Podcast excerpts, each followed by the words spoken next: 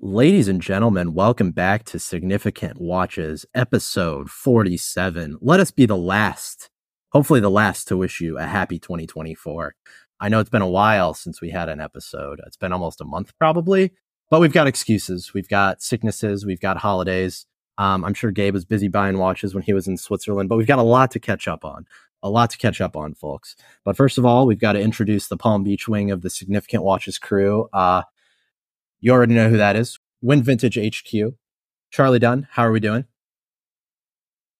Good. Hey, how are you? I said Charlie, not Eric. Oh, sorry. Doing well. How are you doing?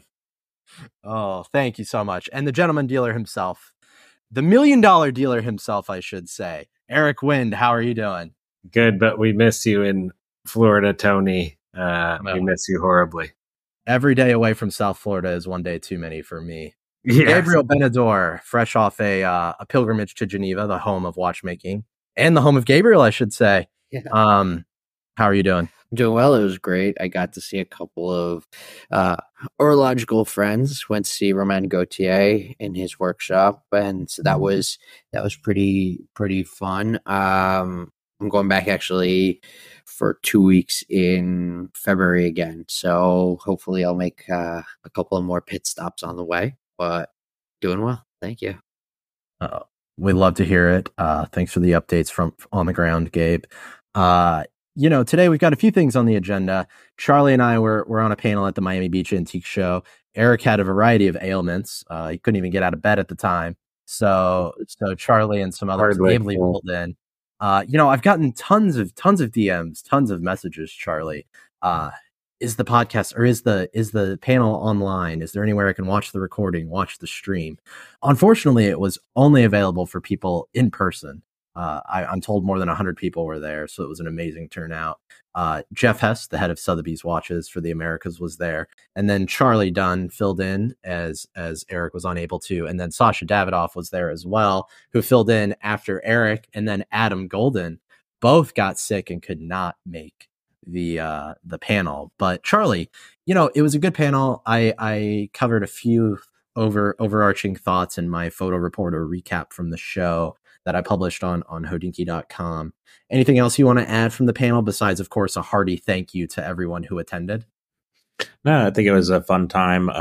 Right after the panel, I got bombarded with about 5 or 6 people that came over and were excited to talk watches with me.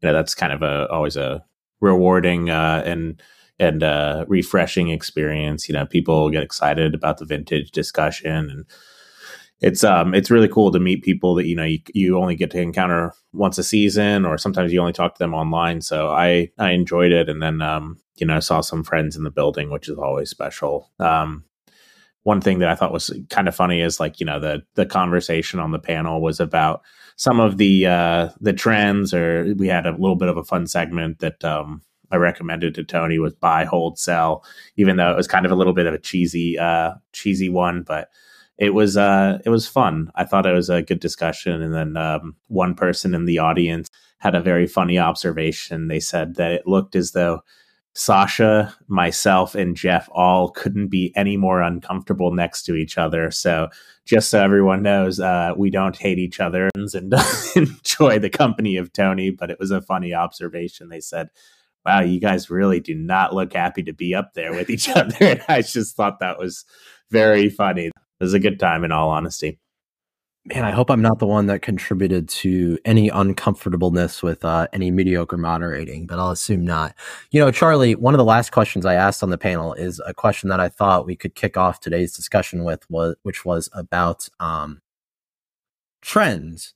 So I asked a two-parter. You could have answered one, and I think everyone chose the positive end, which was like predicting a trend for 2024. But the other side of that was a trend that we would like to see sort of stop or end in 2024. So I'm wondering if that's something we could talk about for just a minute. I think, maybe I'll kick it off here for just a moment, because I think a trend that sort of is probably reaching its crest right now is, the trend towards quote unquote smaller or dressier watches. I'm pretty sure every trend report I've read, from GQ to Rob Report, etc., has mentioned that as a trend. highlighted by, of course, like the trend towards vintage Cartier. So I think that has certainly crested as well as people go on to other brands. But, you know, I'm curious to see what happens with that throughout the rest of the year. You know, literally just yesterday, I had a call with the chief product officer at Hublot, which is not a huge name drop, but you know, it's something I did. And even the chief product officer of Hublot is telling me that they are thinking about how to make their watches smaller the way they did in the 80s. Yeah. So when even Hublot is thinking about it, I think we've kind of reached the pinnacle of a trend. And I think people are going to be searching for sort of the next thing throughout 2024. What say you, Mr. Dunn and Mr. Wind?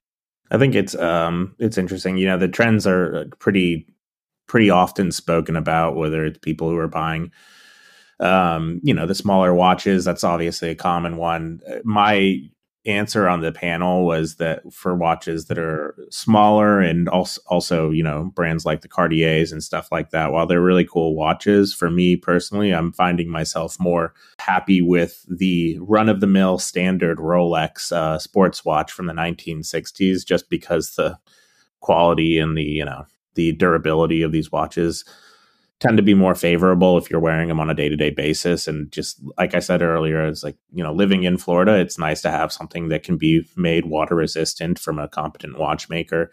The timepieces that are, you know, a little bit more in trend with the smaller dimension Cartiers and Piagets and stuff like that, although you see a lot of people talking about them and there's a lot of, you know, there's a lot of interest and it's something that's kind of a breath of fresh air. I find that the standard, more obvious watches are things that more people are interested in purchasing and having for longer periods of time. Not the most popular and exciting answer, but it's like what you said in your report of the event. You know, every single person was asking you how much for your Explorer. They weren't asking you how much for a Cartier tank or whatever. It just so happens people want to own these watches. They want to wear them. It's obvious, but it's very fun. As far as like, you know, the trends also, Eric and I were talking about this the other day with the stone dials. I think there's interesting stuff out there from the likes of Piaget, but when you get into Rolex stone dials, it's difficult because in a lot of cases, these watches are not necessarily easy at a retail level or even a collectible level because they're so prone to having cracks or flaws in the dials, and people who are buying these watches really want something that's in outstanding condition. I mean, it's something, there's something to be said when you see dealers going on PSAs in social media chats publicly saying, look out for these fake dials that are coming out of Vietnam and et cetera. I mean, I've never seen any, you know, dealers really warn the community in a sense like that. So these watches are obviously highly faked. There's huge premiums attached to them. Eric has said in the past, you know, the provenance of the watches, oftentimes these stone dials were sold after the fact. It's not common that you see a stone dial that is born in a watch.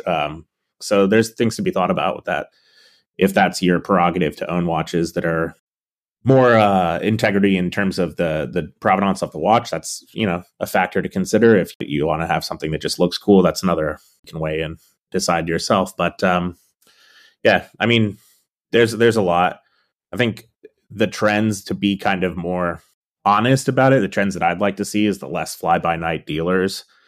I mean, it's just one of those things. You see a lot of bad things when you're in the business and dealing directly with collectors, where they end up getting really hurt by people that obviously are, you know, presenting themselves in one way, but then they also don't back their product. If you end up raising a concern or finding out something that's different about the watch in terms of the originality, and you know, there's all types of bad behavior. So you see a lot of people enter the space. A lot of times they don't even share their name publicly. Sometimes it's fake names.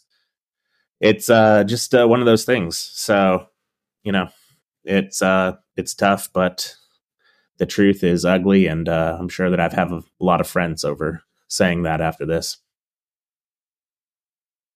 Yeah, you know, the other thing is like the commercial reality. I was just thinking about this, and you know, all of a sudden you wake up one day and people are paying almost $20,000 for like a standard Cartier Tank Normale or whatever from the 70s, and it's like a cool watch or whatever, you know, riding off the back of Cartier re-releasing it last year. But if you look around, you can get a hell of a 1016 for $20,000. You can get some decent Calatrava's for $20,000. And people get so in the mindset of chasing a specific brand or a specific trend, and then they forget to like look up and do the sort of relative value calculation of what you can get for comparable money from another brand.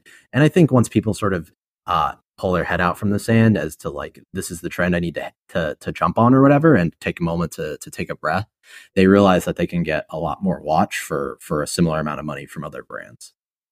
Yeah. I also think that, you know, if you are someone who is a watch collector and you have people that are telling you yes to every single purchase that you're interested in making, when you throw it out there to people, that's something to consider, because, you know, even with my purchasing habits, I have Eric tell me, you know, 3 or 4 times in a row, dude, you don't need that. You don't need that. You don't need that, when there's a watch that's excellent and I'm really passionate about coming in. And the reality is you have to have people that are going to tell you, dude, you have 3 watches that are similar to that. Do you really want to be a completist collector? Some people will prove you wrong, and then they want, you know, 7 Hoyer Carreras because they're that passionate about them. And, you know, that's something that, you know, if you know yourself or you know your client, that's important to be respectful of. But also, you know, having people that'll tell you, you're never going to wear that watch, I think is equally as important, because it's pretty quick where people end up amassing 20, 30 watches in a short time frame, and then they realize that they're not wearing the watches. So factoring in wearability and what you're going to be doing with the watches, whether you're playing with them in a sense, like you have a, you know, additional hobbies like photography or writing, that's something that I think is fulfilling, and you can have watches and enjoy them. But obviously wearing the watches is critical in terms of collecting. I think that, you know, you want to have watches that are diverse in some capacity, but you also want to have stuff that you're actually going to appreciate and enjoy and have kind of a sentimental attachment to, instead of just conspicuous consumption and buying as fast as you can. So it's an interesting one. The trend is more so looking for the next watch of value. There's certainly tremendous value in, you know, your timepieces like JLC, vintage Piaget, Hoyer, even, you know, Submariners. But, you know, what are you going to be wearing, I think, is the focus. Eric, you had an interesting comment you've been saying all week, is people are looking for reasons to buy in the past. Go for it. Yeah. So, there's a lot to talk about, but the market has changed, obviously, over the last 2 years, from the insanity of early 2022 to the early 2024, a little more muted. But I think the big shift in buying habits is that people are looking for an excuse not to buy something. So they might say, oh, the case is overpolished, or it's not full set, or it's slightly not as attractive as I would like. 2 years ago, they would say, yes, if it's somewhat, they like 80 to 90% of it, they might buy it. Now it's like, if it's not 98, 99 or 100% of exactly what they're looking for, they say no. So that's what I always tell people, like, you know, when you're particularly like as a dealer, I need to buy really, really perfect condition stuff, or it needs to be super cheap. Even modern needs to be super cheap, because people are looking for an excuse not to buy something. On the price side, it's just that if it's not the cheapest, they're not really that interested. It's not rocket science to sell modern watches. You just have to have the cheapest example. And I do think, although 95% of modern buyers don't really care about the condition, I've got a kind of a funny story related to that.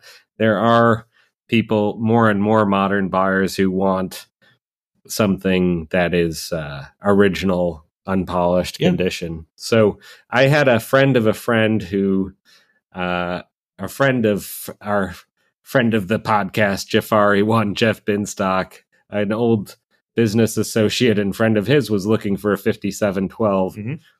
So Jeff asked if I could help try to find a 5712/1A in steel in December. And I was looking on the WhatsApp groups where there's a lot of dealer-to-dealer stuff. We looked on Chrono24, etc. And we looked at, and he went down, we contacted some dealers on 47th Street, It's funny because the same watch would be listed by like 3 or 4 different dealers. So you'd go to one dealer and they'd go like grab the watch from another dealer upstairs and then bring it down. And it's like, I just saw that watch like an hour ago, etc. So it's the same watch being listed over and over again. But even watches that were July, August 2023 were polished. And that's particularly evident on Nautiluses because the 4 corners of the bezel have these little creases that are kind of points. And as soon as you polish, they get either gone completely or very faint. So every single watch on 47th Street, 5712s, even though it's just a few months old, was polished. And if you talk to modern watch dealers, they polish every single watch that comes in the door, even if it's like essentially new old stock. If there's this, and there was recently, we had a client who had a Panda steel Daytona. He was kind of looking to sell to some modern dealer, or trade in towards something else, you know, the 116500 LN previous model. And then he said, okay, then he thought a week later and wanted to get it back. And during that week, the modern dealer polished it, sold it to another modern dealer who polished it without even looking at it as a matter of course when it came in. So the watch was polished twice within 1 week. You know, the lugs were toothpick lugs. It was horrible. So that, I mean, we finally found a 5712. It was very expensive. That was 1 month old. And that one, thank God, had not been polished. It was the only one left, really. That was a 5712/1A that was unpolished after looking at like 15 of them.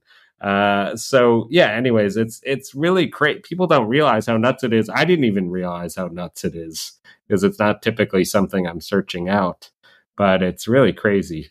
Another thing with the modern collectors, they seem to be getting more astute to this whole situation as well, because in the last 2 months, I've had numerous people asking me where the watch is located. Obviously, they might not be familiar with like the fact that every single one of our wrist shots is taken on Eric's wrist, but it's just funny. They're kind of in the same, they're of the same opinion that they're being offered the same watch by 5 different people. And then finally they get to the point where I don't want to deal with the nonsense. I want to know that you have the watch. Are you shipping it to me if I send you wire within a day, or do I have to wait 6 weeks? And like, it's getting crazy. It was even crazier when I started contacting some of the dealers in Asia about 5712s. It was clear it was the same watch being offered around by 8 to 10 different dealers. And Jeff would contact them, or I would contact some. And one time it was, well, we will all get you the watch, but you have to pay first. Can I get photos? No. We're trying to find out if it's unpolished. No, we think it's unpolished and original. Yeah. Oh, but can I get photos? No, you have to pay first and we'll get you the watch. And it's just such nonsense. It's a trend that hopefully will die, as I like to say. Yeah. Which trend do you hope to see die in 2024, Gabe? Well, just to touch on what you said, I actually had, since you guys are talking about subs, I forgot I had a vintage Tudor that I wanted, that I wasn't wearing. And I gave it to a dealer to see, you know, basically for a week or whatever, here, take it, see what you think. And when I got the watch back, he was like, oh, this is what I think. I asked around and I was like, no, I'll just keep it. When I got the watch back, it had been polished. And I just remember thinking, jeez, we didn't pay for it. We didn't even agree to a price for you to like ask around or list it at. And I just remember getting it back and thinking, oh, holy moly, like how do I navigate this? And that was one of it was a big learning curve. Yeah, one of the things also, speaking on this same exact topic, is you send a watch to a dealer. Like, there, just last week we had this same experience with a guy who's original owner of a 1675 from 1966, Vietnam veteran, you know, very cool, like salt of the earth type of individual. He had the original box, the original papers, the chronometer papers. He had the little insert of the GMT's depth rating in a transparent plastic seal that was accompanying the box, which I've never seen in person. He bought it new in Hong Kong on R&R. Yep. And, you know, another horror dealer story where he brought it in to get serviced at some point in the last, 10 years or so. And he got the dial swapped without his consent or knowledge. It was obviously a gilt dial of the era, a dial that would be really very difficult to source, upwards of $5,000+ probably, if you were to be able to find one. And we're explaining to the guy that, the dial inside his watch is not only not correct for the era, but it's incorrect in the sense that it's a fake gilt dial from Vietnam. Ironically. Yeah. And it's just another one of those situations where you see, people bring their watch into a watchmaker and the watchmaker says, oh, I can swap out this dial or I can swap out this bezel insert and trade it on the side to somebody who's a dealer. And it just is just horrendous behavior because his watch could have been worth, it was polished. He kept the original bezel insert also. He got it swapped out from the person who did it, but miraculously the bezel insert was there. Yeah, but it was a watch that could have been $30,000 with the box papers, accoutrements. It's like, and then the watch itself, maybe it would be $10,000 if it was raw, and you have to find a dial as well. It's like you see this behavior from people where they're just out to they're always out to get them their own bank accounts rich, and it's just this Again, it's that fly-by-night dealer. Is like the guy who doesn't know who the person was. He was just trying to save a few bucks, and he ended up getting ripped off in the process. And all he wanted to do was get the watch to be in a respectable condition to give to his granddaughter, who teaches people with developmental and intellectual differences. It's really sad to see. So from my perspective, it's I really do hope to see that trend of just mischievous and charlatans and creeps get out of the hobby. There was another important Rolex that was at auction a few years back, and I had heard the dial was taken from another watch, that during a service the watchmaker contacted another dealer and said, wow, I think this is a rare watch, this old sucker just brought in, can I sell you the dial, maybe we can put in a fake dial, etc. This other dealer bought the dial for $10,000 and assisted with the replacement of a fake dial. And then the owner got the watch back, none the wiser, not, having keen eyes to tell what was going on. And then the watch ended up going for a ton of money at auction. So they found another example of the watch with a reprinted dial, swapped the dial, then put it at auction, and it went for hundreds of thousands of dollars. The person who got that dial originally stolen from them, he could have been the benefactor of this auction in the first place, but his kids or whatever. Yeah, it's really sad. I mean, in my case, I was just so shocked that somebody wouldn't even ask, say, "Hey, here's the price. I'm gonna."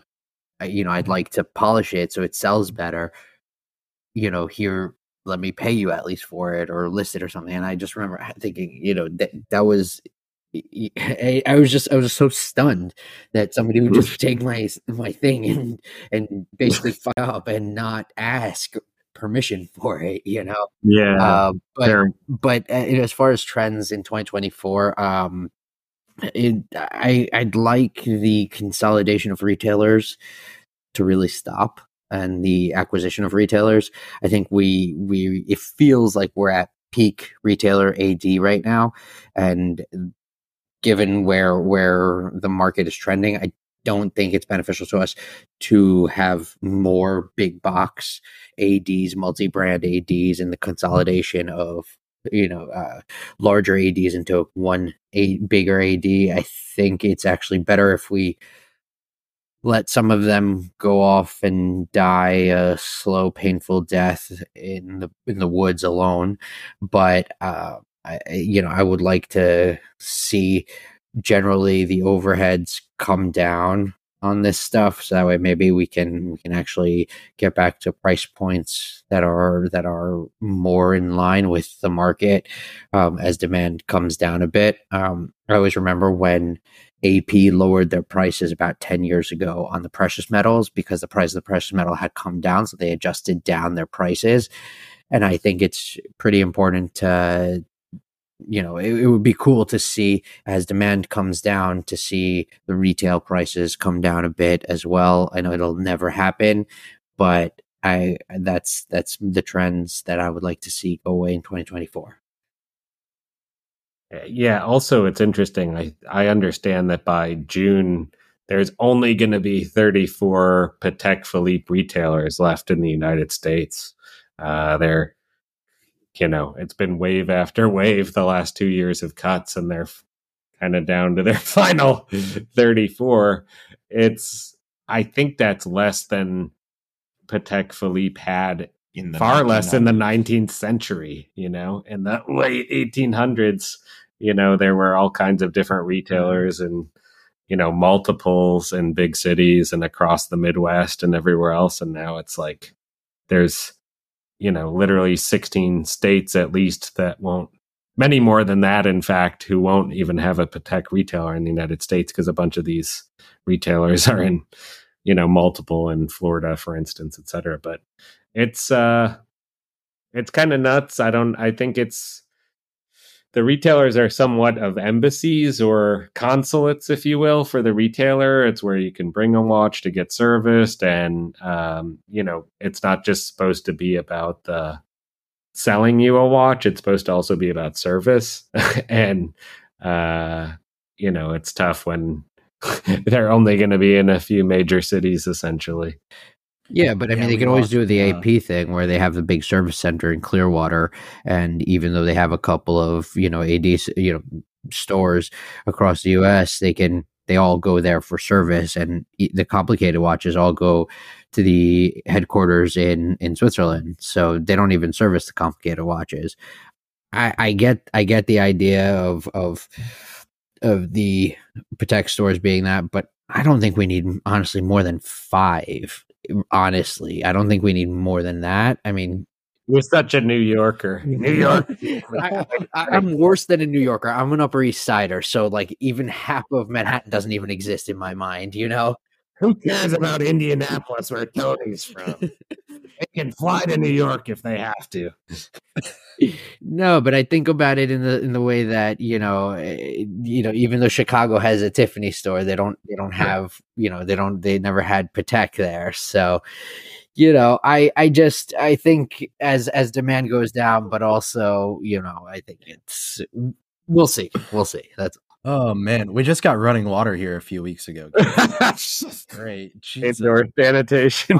It's been a real revelation for us here. You know, it's the same thing is happening for Rolex and Tudor, right? Literally, I texted the Tudor person I know here just about getting a bracelet. I got to get T-fit on that Black Bay 58. You know, so it's going to get a bracelet. Yeah, Charlie did. I did it. It'll change your life, to be honest. So I texted my Tudor retailer, and this is how I found out that another Tudor/Rolex store just closed here in 2024, I assume. You know, we lost a Patek door a few years ago here. We're down to one Patek and maybe three Rolex dealers here in Chicago. And I, you know, it's crazy what these brands are doing to try to basically appease/keep Rolex because of all that's going on. Two of the big shops here have opened huge new emporiums. Actually, all three of the big sort of retailers here that have Patek, Rolex, or some combination thereof have opened huge new stores in the past few years. I was literally touring one of the ones that's opening out in the West Side in the next few months here, just before we hopped on. And half of it's Rolex because of what they're doing with Rolex CPO.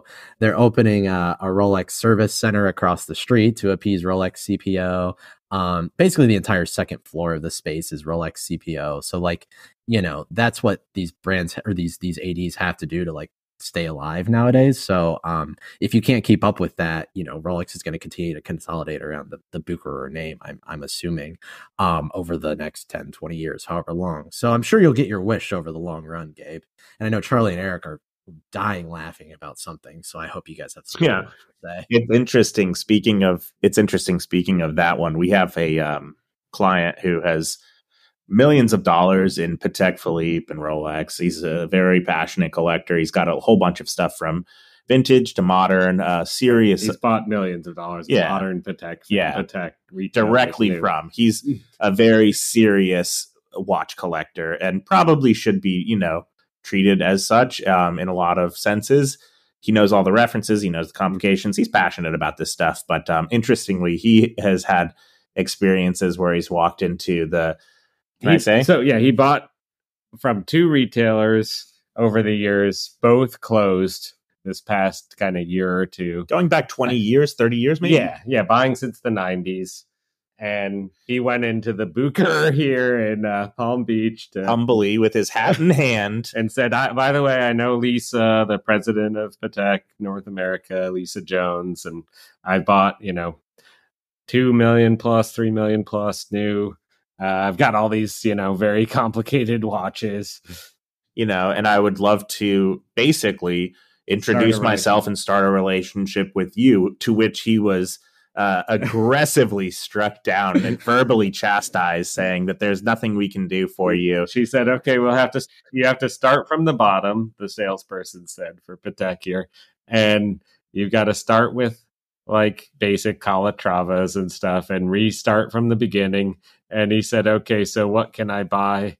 And she said, nothing. Nothing. And he said, what do you mean? She said, we can't sell you anything. He said, can't, like, not even, you know, Calatravas, anything? No, we have long waiting lists for everything. So he said, but what, like, how? This is the conundrum. How do I start the relationship? Buy stuff, but there's nothing to buy. And she said, yeah, we can't really help you. Sorry. It's one of the most abhorrent things. And the guy wasn't embellishing the story for dramatic effect. I mean, it's just literally, this is the experience you get, which makes me feel a little bit optimistic about my future in the game, because when somebody comes to me and says they want to spend money with me, I'm certainly like, all right, great, let's do this. And here's the wire details. What's your shipping address? Let's get this done. And instead, it's the complete opposite in the retailers, where they are just literally, you know, they're verbally decapitating the people who are trying to offer them money and taking their dignity at the same time. So it's great. It's funny. The other thing is, like, brands that aren't opening boutiques, there are a lot of brands that are focused on the boutique thing, is the ADs that are staying open is their jewelry stores, right? Like the store that I went to, or a lot of the stores that have stayed open here in Chicago, jewelry is the way you get into it. And no matter how big of a Tudor, Rolex, Patek, even Patek collector you are, like it almost doesn't register for them, because the jewelry collectors or the jewelry buyers are what they care about. And that's where they make their margin and all of that type of stuff. And those are the ones that are keeping the accounts for now, at least. Which I find kind of funny, because, you know, there's a lot of horse trading where it was like, if you spend $500,000 on a diamond at a retailer local here, we can get you a Nautilus, but don't even think about asking for one unless you bought a $500,000 diamond. Yeah. And I'm surprised, because Patek doesn't benefit at all from that, you know, staying with the jewelry retailer. Patek would benefit from having that sort of attitude about their grand complications instead of their diamonds. Yeah, I mean, like buy a minute repeater and they'll get you a Nautilus, but they don't even utilize that. And then it's just hilarious behavior. Ridiculous. It's archaic approach, as I like to say. Well, now that we've just totally lambasted the entire retail space, What do we want to talk about? Anything else, guys? I mean, wow, what a lively conversation! This gets people fired up. Clearly, but we're starting 2024 off with a bang. I was, you know, bummed to miss the original Miami Beach Antique Show, but I think it was kind of a wake up call. So, for the original Miami Beach Antique Show for 2025, we have made this decision. We are not going to exhibit. The show just isn't what it used to be. It doesn't really make sense for us to exhibit there anymore. And last, please leave reviews. We basically, Charlie and I, all the time hear from people, I love the podcast. I love the podcast. Our first reaction is, have you left a review? And I would say 80% of the time or more, they say no. And it makes us livid and furious. And so then we chastise them. High net worth behavior. If you want us to put it behind a Patreon, our viewers, we'll do it. So at least we get money. We'll do it. You'll get money. At least we have some. OnlyFans. This is OnlyFans for Watch Podcast, but we're people. There's very few reviews being left. It's extremely irritating. Yeah, in all honesty, the amount of people that talk to me about the podcast, it's shameful the amount of reviews that we've gotten. You guys are the highest net worth and the most successful individuals. You haven't taken the time to leave a written review on my podcast, despite me pleading every single episode. But if you want to pay us instead, we can go that route. We can do it if you guys want to. Patreon, maybe $100 a month. Yep. Then you can really regret not leaving a podcast review. Yeah, you'll love it. Criminal behavior. Making people pay $100 for this would actually be a crime.